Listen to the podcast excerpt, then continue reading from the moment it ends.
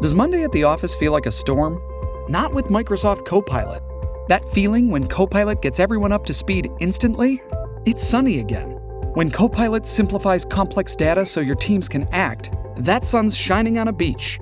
And when Copilot uncovers hidden insights, you're on that beach with your people and you find buried treasure.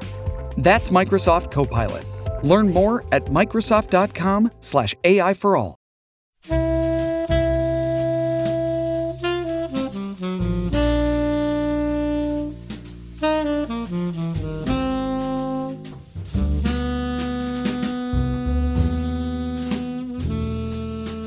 Welcome to the Politics Guys. I'm Michael Baranowski, a political scientist at Northern Kentucky University. Hi, welcome to our Wednesday edition of the Politics Guys. Uh, it's Jay here, and and we've got something sort of special on tap today. Uh, uh, my interview with uh, Congressman Jim Jordan uh, of Ohio, and and this is special to me because uh, I actually worked with Jim years ago uh, when he was a freshman legislator uh, in the Ohio House of Representatives, and I was a staff member, uh, and and really. Um, you know, some he was he was really an impressive figure then and impressive now, and whether you agree with him uh, now, and I didn't agree with him all the time then, and I, I don't necessarily agree with all the time now. He is uh, he has uh, uh, always been a, a, man of integrity and uh, someone who I think is worth listening to. And we thought that uh, it would be great to uh, have him on our show. Um, but Mike, first, I mean, we're going to talk about how we we've we've gotten here where we have the Freedom Caucus in the in the um, House, which Mr. Jordan is a, a co-founder of um, and and its impact and its kind of place historically. Uh, this is this is sort of a, a different moment uh, that we've had. There've been sort of um, oh, I, I, guess you'd call them. Uh, what, what, what, would you what would you call them? Like uh, not not insurrections, um, but always sort of uh, factions of, of a party. Sure. Uh, perhaps that might split off into their own party. Yeah, well, I mean, uh, historically, but but rarely. Go ahead. I've said, yeah, and, and certainly this is a case of that because the Freedom Caucus, being a relatively new thing, it formed in you know just a few years ago in in 2015, and they were an offshoot of the Republican Study Committee, which uh, right now the Republican Study Committee, they're they're sort of the Republican Study Committee was founded in the early 70s, and they basically were designed to be kind of a a, a place where the more kind of socially conservative uh, Republicans in Congress could sort of have their own forum. And so that was kind of carved out. And then uh, the Freedom Caucus is sort of a, a rump group, if you will, of that. And there, I think right now there are like 31 members of that. And so they felt like the Republican Study Committee was not sufficiently advancing what they probably call the freedom agenda, what I would call the seriously libertarian, uber conservative agenda. But, but you know, that that's the kind of thing you get. And I think certainly it's a, it's a creature of its times, as we've seen politics become so much more polarized, particularly in the House. And so I think it's just kind of a natural outgrowth of what we of the partisan uh, polarization we've seen. Well, and I think it's also maybe an outgrowth of uh, the sense that a lot of Republicans have had, where uh, they elect someone uh, who runs on a Republican platform, uh, who then gets to Washington, and it, it uh, at that point uh, becomes uh, what's known in the the the, the lingo as a RINO, a Republican in name only. And, and, I think there's there's there's a lot of interesting stuff that we can talk about, and we'll we'll do this. We have a, a post interview discussion between you and I uh, about some of those issues. Um, but I think it is important that that this is a little bit of a different moment in that uh, the the issues the Freedom Caucus uh, pushes are are largely uh, fiscal, although many of its members are also social conservatives. Uh, but it's it's uh, you know a closer outgrowth, I think, to the Tea Party movement, uh, that brought in a lot of uh, fiscal conservatives uh, to Washington in the, the uh, mid 2000s.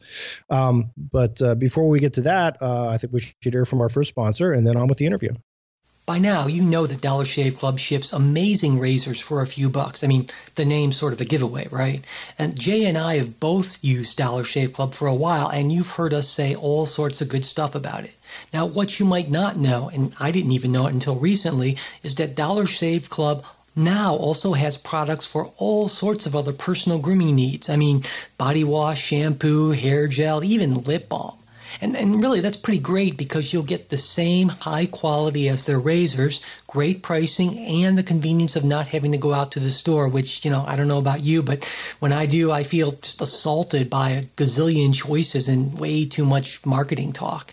And seriously, last month I had to find a new shampoo and I left the store feeling emotionally drained, which, okay, maybe means I could use more sleep or something, but I mean, my God, I didn't even know where to start.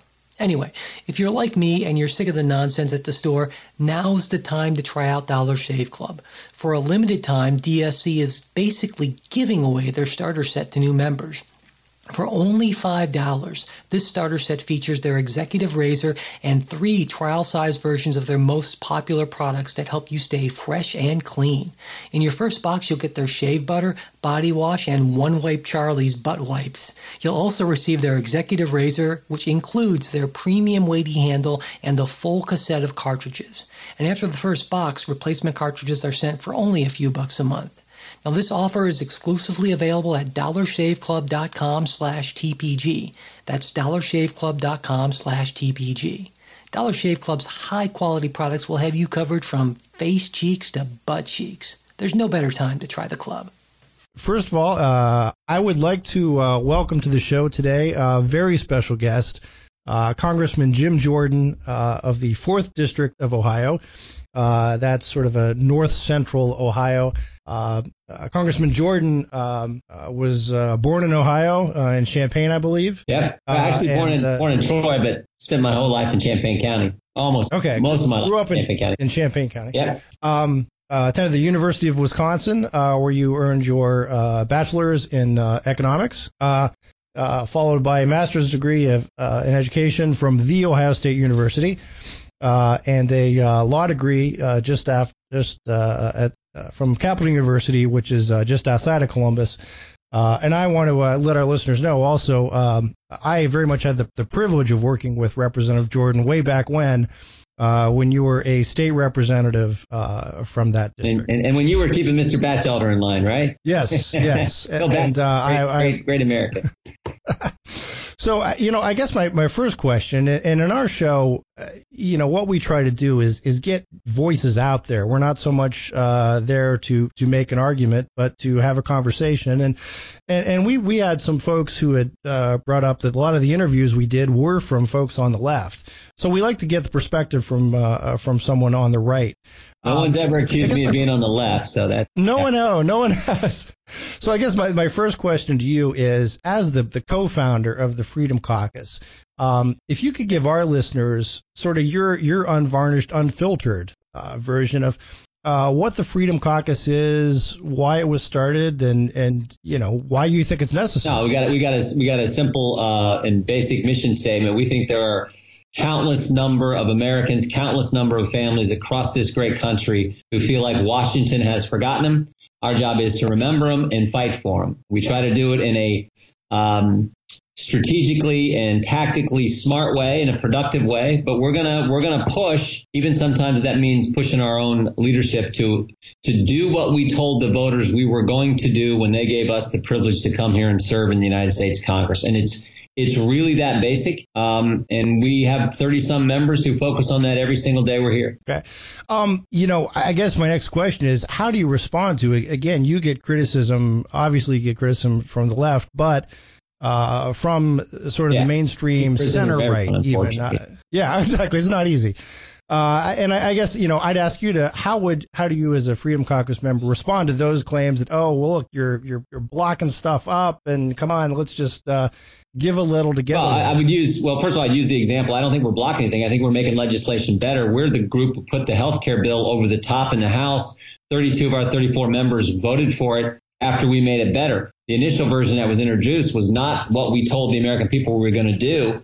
Um, so we went to work making it better. And when it passed, it was closer. Still wasn't what we told them. We told them we're going to repeal it and then replace it. We should have done two pieces of legislation like we advocated at the Freedom Caucus clear back in the start of this Congress.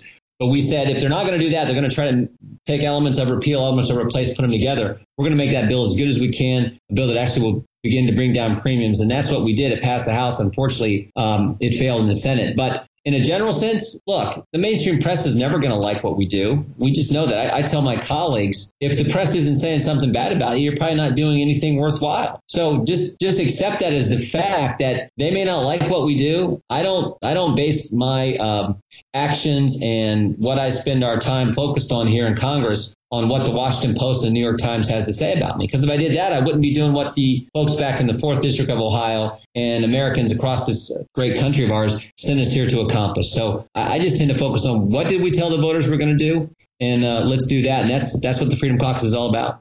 You know, one thing I hate about buying tickets to live events is the feeling that there's a better deal out there somewhere that I just haven't found.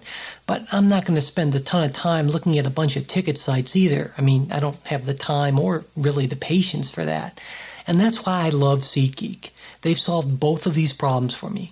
SeatGeek is the smartest, easiest way to get tickets to live events. It only takes two taps on the SeatGeek app to buy tickets, and it's also quick and easy if you go through their website, SeatGeek.com. Now, the reason SeatGeek can give you such great deals is that they compare multiple ticket sites to find you the best deals. And then they even grade every available ticket based on value so that you can instantly see the best deals for your budget. And best of all, Politics Guys listeners get $20 off their first SeatGeek purchase. Just download the SeatGeek app or go to SeatGeek.com and enter promo code PoliticsGuy today. That's promo code PoliticsGuy for $20 off your first SeatGeek purchase. Well, following up from that, obviously one of the, the big priorities of the Freedom Caucus and of conservatives in general is reining in federal spending. And last week we saw uh, a situation where uh, the uh, Trump administration uh, entered into a deal where where uh, the debt debt uh, limit was extended for three months. Um, without significant um, uh, cutbacks in spending. And I know you've spoken on some of the Sunday shows uh, last week about what your vision would be as to how to use that that debt ceiling uh, to bring federal spending back to in line w- to what it's been historically. Yeah, do what we've done every other time. Almost every time you increase uh, the borrowing authority of this country, you do something to address the underlying problem. That didn't happen last week, and that's why I said it was not a good deal for the American taxpayer. Um, the plan we think makes sense is to cap spending as a percentage of GDP. Remember, Jay, today, today, the debt just went to 20 trillion. So we're now at 20 trillion. That's a lot of money. $61,000 every man, woman, and child would have to pay back in order to, to pay off that $20 trillion burden we now have placed on on our generation and, and and younger generations of Americans. So what we say is let's get spending back relative to the size of our gross domestic product back to its more historic norm in modern times. And that's something below 20%. Right now we're at 20.6%. It went as high as 24% of GDP in the early part of the Obama administration. So let's take it back down to where it's supposed to be. So cap all federal spending, overall federal spending as a percentage of your economy as you move forward. If you do that, I'm willing to vote to raise the debt ceiling, but I'm not willing to just vote to raise the debt. I, use the example Sunday. It's like you, you got a kid in college. Your son's in college. He's spending more than he takes in. He's already piled up a lot of debt, and he just wants to be able to, for the next three months, just raise the limit on the credit card, borrow as much as he can, uh, and not have to worry about it. But that's in essence what the deal right. is. That's not a smart plan. So let's let's focus on the underlying problem when we actually increase the borrowing authority.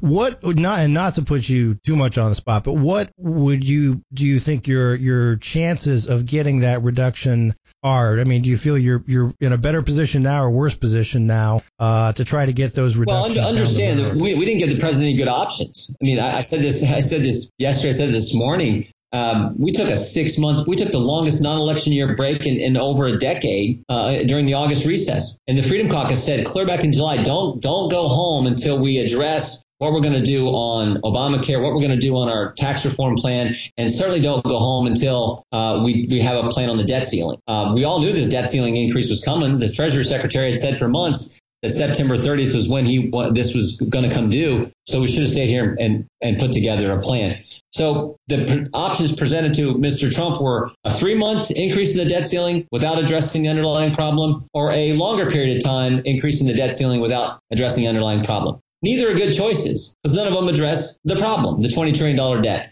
So that's why we got to put together a plan. I think we can. I'm always, you know, I always tell folks, you're an American, so you got to be optimistic.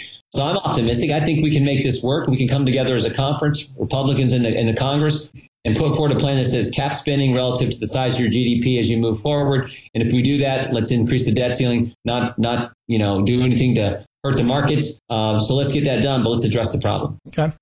Uh, you know, another uh, again related, the other uh, side of the coin from spending obviously is taxes. Uh, and that's something that's that's been uh, uh, talked about, and there's that there, we're going to see some tax reform legislation uh, at some point. What would be your vision, or the the uh, uh, the Freedom Caucus's vision, just as a, as an outline for what we ought to see in tax? Lower rates, simpler, flatter, fairer. So, look on the personal side, Let's go to three, four brackets. Um, let's let's lower taxes for middle class families. Let them keep more of their money so they can chase their goals and their dreams down. On the corporate side, we got the highest corporate rate in the world. Let's go to 15%, like the president has said. Uh, I mean, I think our vision is is where where the White House is, where President Trump is. Uh, the low corporate rate of 15%. The one the one concern we have is this this talk here in Washington of revenue neutral approach to tax reform and tax cuts.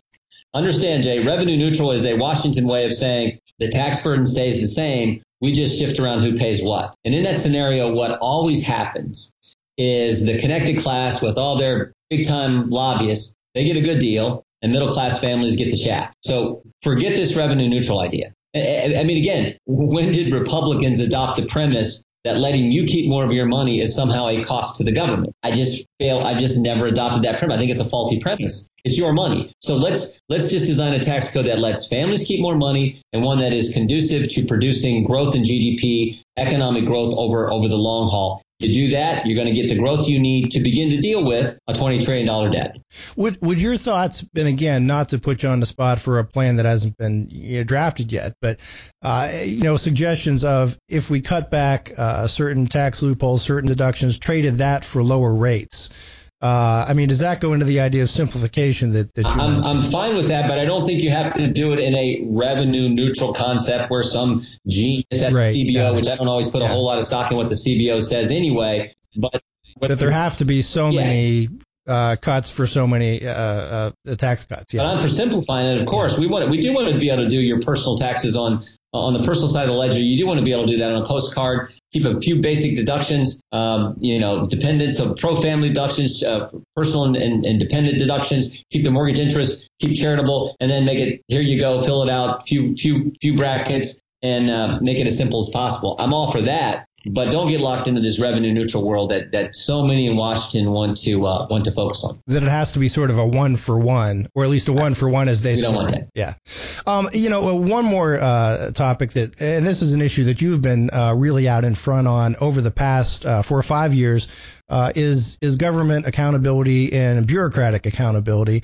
And I'm thinking specifically of the IRS and the Lois Lerner situation. Um, you know, recently uh, Jeff Sessions uh, indicated that uh, he did not uh, intend to prosecute, and I wanted to get your thoughts on what happens next, and and what can uh, what will you continue to do? What can um, Congress do to? to no, you're, you're, you're right. I, I, thought that was unfortunate. Um, we'll we'll have a chance to talk to the Justice Department about why they made that decision, but I think the, in the more general sense, Jay, and this is this is important. There's a couple things that really make voters mad. One is when politicians say one thing at election time, get in office and do something else like we saw on Obamacare with six United States senators, Republican United States senators, 18 months ago voting to repeal Obamacare. They had that same piece of legislation in front of them and they voted the other way. That drives voters crazy. But the other thing that drives them crazy and, and appropriately so is this idea that there's a double standard that there's two standards. There's one standard of justice for you and me, but if your name is Clinton, Comey, Lynch, Lerner, there's a different standard. So we have called for a special counsel to look into Clinton, Comey, Lynch, Clinton Foundation, Fusion GPS, all this stuff that went on. If we're gonna if we're gonna have a special counsel to look into uh, potential impact of uh, that Russia may have had on our election, then I say let's get all the truth out there for the American people. And and just so our listeners know, yeah, Fusion GPS is the group that hired the uh, uh person, the the British uh, ex, yeah, to do the dossier that sort of launched so much of the uh, Russian. Yeah, let, us get all the facts out there. So, so think about this. Uh, I know you're a sharp legal mind. So, uh, in the summer of 2016, why? Why in the summer of 2016 would the Attorney General tell the FBI director to call the Clinton investigation a matter, not an investigation? Why would she do that? I mean, last time I checked, James Comey wasn't the director of the Federal Bureau of Matters. So why would she do that? Why would the Attorney General in the summer of 2016 uh, one day before the Benghazi report was going to come out, three days before Secretary Clinton was scheduled to be interviewed by the FBI, why would the Attorney General meet with former President Bill Clinton on the tarmac at the Phoenix airport? Why would she do that? And why? Well, she her, she, she said uh, to uh, talk about grandchildren. Right. So, so you, you probably saw the story just a couple of weeks ago, Jay. Why why would uh, in, in the days after that meeting on the tarmac, when Attorney General Lynch is communicating with the public relations people at the Justice Department, via email. Why in her emails would she use the name Elizabeth Carlisle and not use her real name? I mean, if you're just like you said, if you're just talking about golf and grandkids, why do you have to use a fake name? And why why in why would Cheryl Mills get the greatest immunity deal in history as Secretary Clinton's chief of staff? And why, as we found out just last week, was James Comey drafting an exoneration letter about Secretary Clinton before the investigation was even completed and before she was even interviewed. Now, why would all those things happen again in the summer of 2016? What could be going on in the summer of 2016 that was so important that these kind of things would go on in our Justice Department? Seems to me they were probably trying to influence the presidential election. So if we're going to have a special counsel look at possible Russian influence in the election, I think we got to look at what looks very clear to me as Obama administration Justice Department trying to influence the 2016 presidential election. So this is this bugs America. I hear it every single day across our district. This idea that there's a standard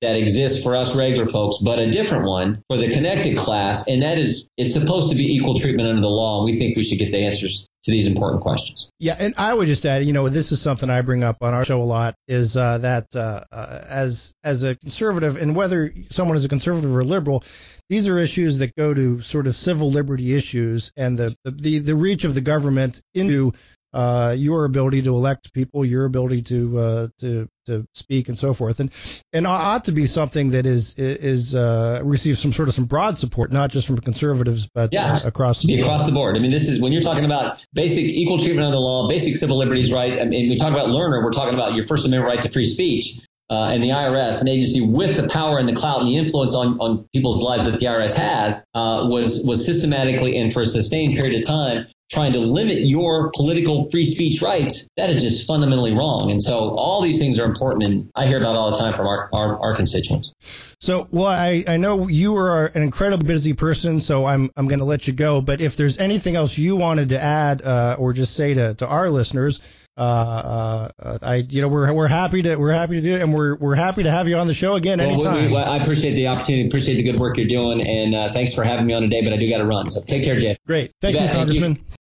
So you know, Jay, I really thought it was I thought it was great, a really refreshing change, not just well, probably for our listeners too, who are probably sick of me interviewing everyone. I thought it was great that uh, you got to interview someone that you you know really. Uh, I think it's fair to say you admire Jim Jordan. Yeah, I mean, I do. Yes, absolutely, absolutely. Yeah, you know, and and, and, I, and, so you know, there there were a couple things that stood out to me. I guess. Um, one thing is that the, the whole idea of freedom in the Freedom Caucus, to me, based on what I know about the Freedom mm-hmm. Caucus and what I heard in the interview, is freedom seems to be all about freedom from government. Um, and hey, that's fine, but you know, that's only one formulation of freedom, obviously. I mean, you know, I'm I, I think certainly you can make a case that sometimes government is too intrusive, but you know, I'm also for things like freedom from, oh, I don't know, rapacious, unregulated credit rating agencies or uh, uh, poor and sick people having the freedom to go to a doctor and not have to say, well, should I go to the doctor or should I get food for my kids? That sort of thing.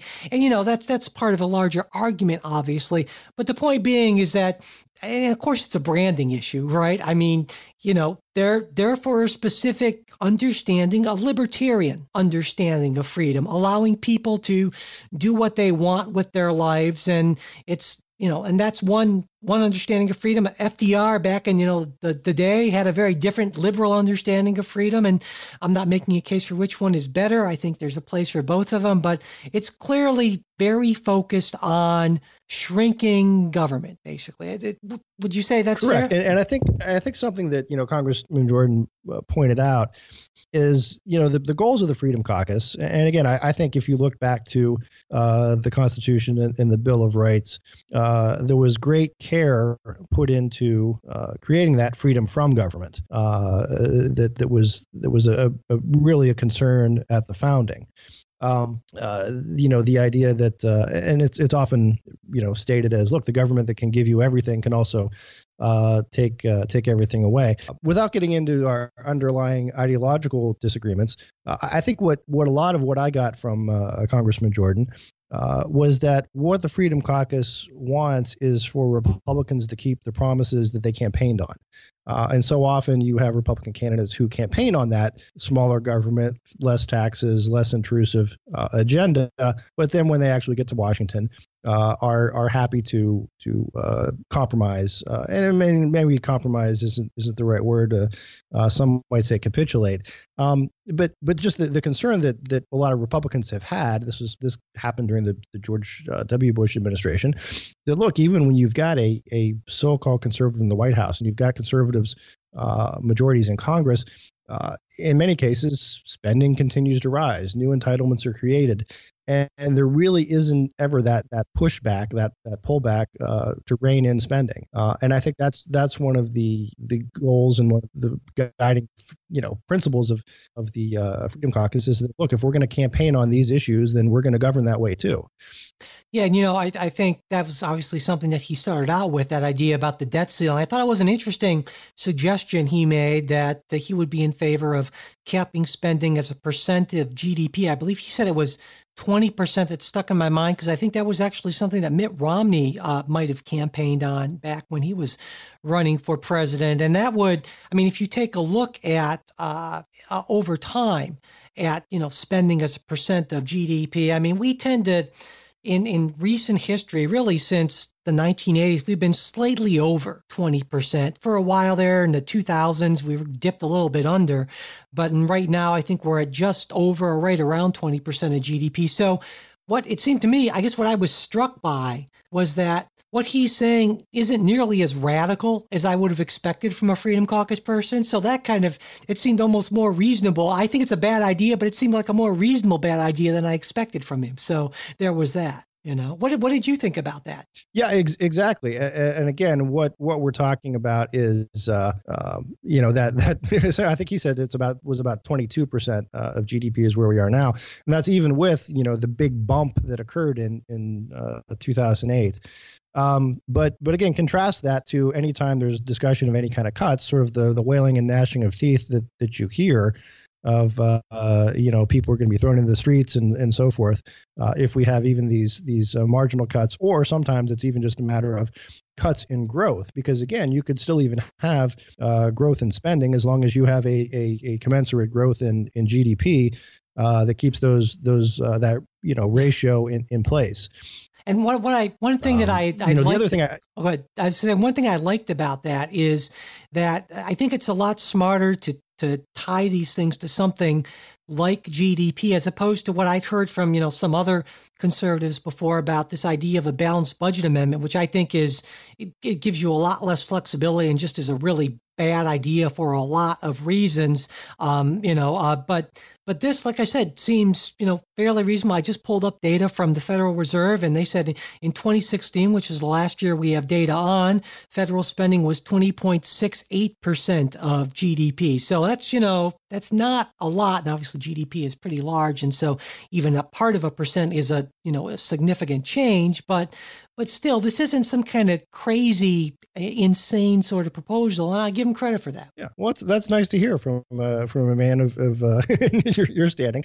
Uh, you know, the other um, uh, issue that I, I, thought was interesting that we talked about is, is, when we're when achieving this, and particularly in the context of a, an upcoming uh, tax plan, uh, is is how do you score these things? Um, you know, we've talked before about deficit reduction, and the uh, uh, Simpson Bowles Commission uh, had the recommendation, and this is years ago, that uh, look, here are what our tax expenditures essentially, and here's what our uh, you know revenue enhancements. Um, and and the idea would be if you want a budget, you've got to do a, a one for one cut. And I think there's always been some some disagreement in, in terms of are we talking about a static scoring uh, type situation versus dynamic scoring, which the idea being when you when you cut taxes, yes, you may have a, a dip in uh, in revenue initially, but uh, you you make that up uh, more so uh, by increases in spending and, and, in commercial activity. This is the, the so-called uh, Laffer curve of of the 1980s.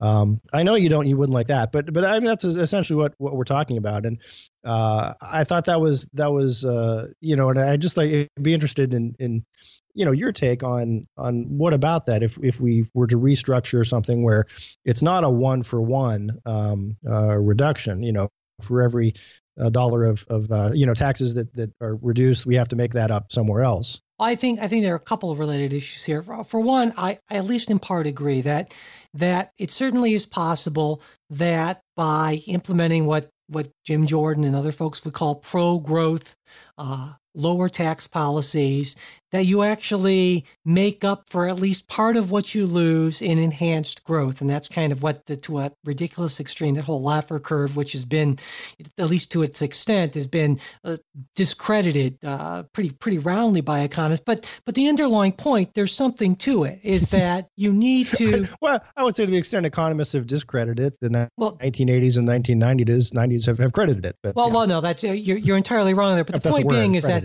tax yeah. cuts do not pay for themselves themselves. That's a ridiculous argument. But uh, in any case, it's still true that tax cuts, while they don't pay for themselves, certain types of tax cuts will give you advantages so that you can't just say, well, we're losing X dollars in revenue because if people are actually paying, make more money, they pay more in taxes, even at a lower rate. So there's there's something to be said there. It's right. just that even even the most hardcore Keynesian uh, economist, I think, would, would agree that tax cuts have the the uh, uh again, assuming they're properly targeted and so forth, uh, uh, produce an economic boost boost. Well, yeah, they they might say that they would not they would not necessarily agree that they produce the boost that offsets the revenue lost from the cut. In fact, they wouldn't say that. But but you know, I think the related issue is uh, one term that I heard him say almost like a mantra was no revenue neutrality when he was talking about tax cuts. You know, he's talking about that 15% corporate rate that President Trump wants that he's not going to get. But in any case, you know, I, I, I think to me, that's sort of a Trojan horse because my sense, and you can correct me if I'm wrong here, but my sense is sort of what Jim Jordan and the Freedom Caucus want is they're interested in bottom line shrinking government. And so revenue neutrality means that there's no shrinkage of government. It just kind of shifts things around and so forth. Well, exactly. Yeah. and so, yeah. And then he didn't actually say that, but I'm sure that's what he meant is that we want government to be smaller, providing fewer services to fewer people. Yeah. Yeah, no, and I think this is, and again, to me, that's you know a welcome message into a lot of Republicans. I mean, there was a uh, Governor George uh, George Voinovich of Ohio um, uh, used to say that you know his goal was to do uh, more with less, and and often you know some conservatives would respond to that saying, no, our you know, the, the goal ought to be to do less. I mean, uh, the idea that you want a government that does more uh, is, is, sort of antithetical to conservatism, and the idea being that, uh, look, the the more we get government out of the way, then the more uh, uh, the private sector uh, and and other non-government entities can can grow. The more room they have to operate. So, I mean, I, I I'm I'm you know I think you you got it. I'm I'm happy that I think uh, you know, whether you agree with uh, Congressman Jordan's message or not, I, I, think he, he did a good job explaining it and, and putting it out yeah. there. Yeah. And, you know, I think, you know, it points out that there's kind of that that fundamental distinction. You know, I, I, talked about this earlier about you know what do we mean by freedom. That also gets into the role of government, and and certainly you know I I, I thought he you know he seemed like a really nice guy and earnest and all that, and did not seem like he had horns or anything like that. And you know, and he was just he I think he legitimately believes that we as a country will be better off if we are free from uh, government, or not totally free, but freer from government. I'm sure he'd look at as interference, as whereas you know, I think I and a lot of people on the left would say exactly the opposite that no, we would be better off if government intervened more in certain areas to help out the the neediest and, and the most uh, the most vulnerable. So, um, sure. You know, uh, yeah, fair, fair enough. But I just want to say again, uh, it was really an honor uh, talking to him. I'm, I'm really proud and, and uh, happy that he came on our show. And uh, we, of course, invite him to come back anytime. and hopefully, we're going to have more of these types of interviews coming up with uh, with lawmakers in the future. Yeah, absolutely. You know, uh, before we close, there is one other thing I wanted to say. I wanted to get your thoughts on. Toward the end of your uh, interview with him, there were these kind of I thought they were kind of these odd arguments about the Obama administration trying to improperly influence the 2016 election. I mean, he he kind of sound on on the economic stuff. I was like, okay, you know, I don't agree with them here on this really because we have some fundamental ideological differences, but okay, I, I, you know, this all kind of tracks for me if I accept certain basic assumptions, which I don't don't accept, right?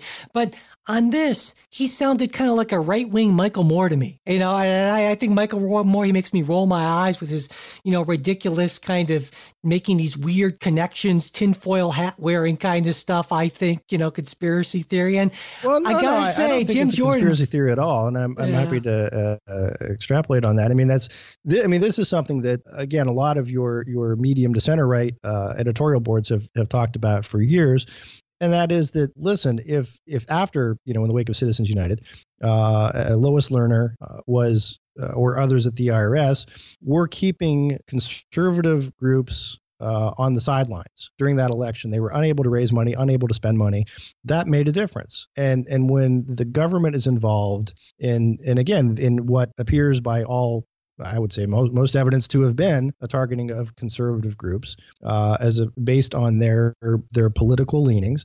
Uh, that's that's a problem. That is government interference. Um, and I, I, think there's there's and especially by the IRS, which is is sort of a a powerful uh, has the ability to to do a lot of bad things to you, either uh, monetarily or uh, uh even criminally.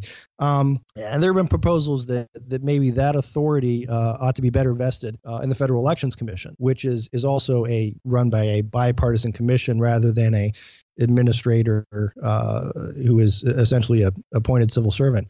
Um, but but that's I mean that's where that argument's coming from, and I and I, I think it's a, a legitimate argument, and and many uh, on the right have have made it that uh, look in the the Romney election, a lot of these groups were were hamstrung uh, and and could not participate. I, I think I, I, certainly read those arguments and I'm familiar with those arguments, and I, I think they are incredibly uh, overstated and exaggerated. Now that's a whole different conversation, obviously, but I also wanted to you know get to your point on you know that you know you suggested maybe vesting that kind of authority in some kind of bipartisan board. That sounds exactly like the sort of thing that somebody who wants government to be as as ineffective as possible would suggest, because the FEC, of course, is is uh, is uh, notoriously ineffective because when you have a board that's composed of equal numbers of partisans from both sides, whenever there's anything that's even remotely controversial. What happens is, of course, is the three Republicans vote one way, the three Democrats vote the other way, and then there is no decision. And so that's a recipe for government inaction. And so, you know, I, in specifics with the with the Lerner case, again, I, I think that's probably another you know another discussion for us to get into.